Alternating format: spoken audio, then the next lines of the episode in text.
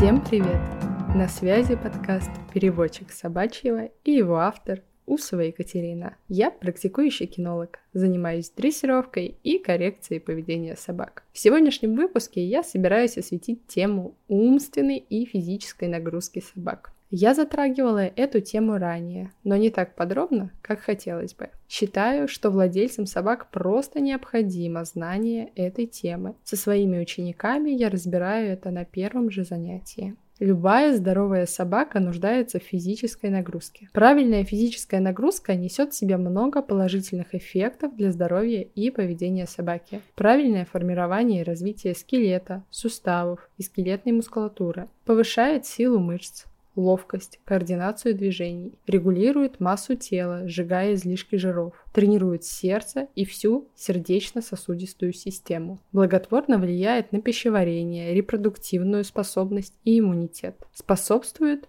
более активному росту и развитию щенков и более здоровому течению пожилого периода, уменьшает агрессивность и благотворно влияет на эмоциональную сферу в целом. Следует отметить, что нагрузка подбирается индивидуально, в зависимости от породы, возраста, состояния здоровья. Для Ауси продолжительная прогулка в лесу с играми, преодолением препятствий и тренировками будет большой радостью, а для Мопса и других собак-брахицефалов – сильным испытанием. А теперь приступим к практике. Что есть физическая активность? Самая база – это, конечно, прогулка. Ходить, бегать, прыгать. Уже само по себе нагрузка. Что еще можно добавить? Из самых простых способов нагрузить собаку – это игра с игрушками или сородичами, преодоление препятствий. Они есть на площадках или можно придумать препятствия из окружающей среды. Различные виды спорта с собаками, танцы, аджилити, нормативы послушания, общий курс дрессировки, защитно-караульная служба и еще куча спортивных активностей ожидают вас. Умственная нагрузка. Умственная нагрузка – это обязательный компонент для развития собаки, поддержания ее здоровья на хорошем уровне и помощь владельцу в воспитании уравновешенной собаки. Вы можете прогулять с собакой целый час, играть в мячик, бегать. Вернувшись домой, собака заснет сладким сном.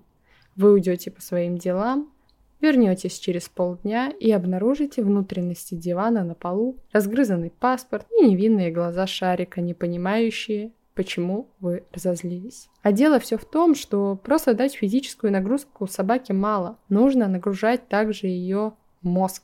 Мы можем работать или учиться, заниматься своим хобби, читать литературу, отгадывать кроссворд. Это все умственная нагрузка.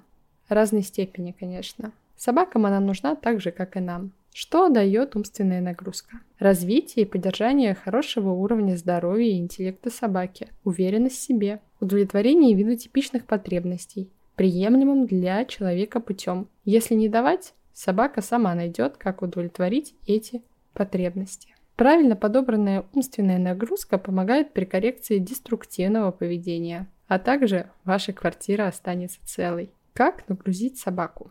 Социализация для щенков и молодых собак или собак с недостаточной социализацией. Мозг при изучении новых стимулов тратит много энергии. В телеграм-канале есть чек-лист социализации.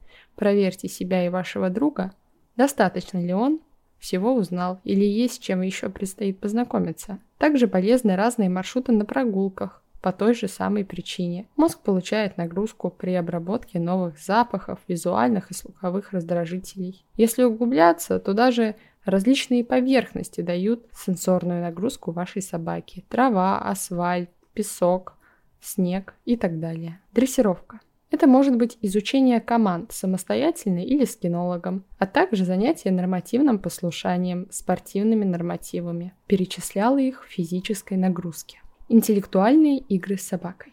Вбив это в поисковике в интернете, вы найдете очень много упражнений. Я люблю и рекомендую работу носом. Это отлично успокаивает, дает оптимальную ментальную нагрузку и приносит много удовольствия собаке. В телеграм-канале я выложу несколько вариантов таких игр. Также можно обучить собаку названием игрушек и переносить их по команде. Есть направление шейпинг, где при помощи сигналов чаще всего кликера, вы подводите собаку к выполнению действия, которое придумали сами, при этом ничего не показывая и не говоря команд. Очень занимательное занятие. На самом деле выбор активности очень большой. Остается выбрать, что больше понравится вам и вашему хвостику. Умственная и физическая нагрузка тесно переплетены между собой. Без первого не может быть второго. И наоборот. Но важно найти баланс между ними. Эти понятия являются базой, которую мы должны обеспечить нашей собаке. Я надеюсь, что вы услышали новую и полезную для себя информацию. Свои вопросы вы можете задать в комментариях к этому выпуску в чате телеграм-канала. Ссылка в описании выпуска. Я буду очень благодарна вашей оценке и комментариям на той платформе, где вы меня слушаете. На связи был подкаст «Переводчик собачьего». Всем пока! До встречи в следующем выпуске.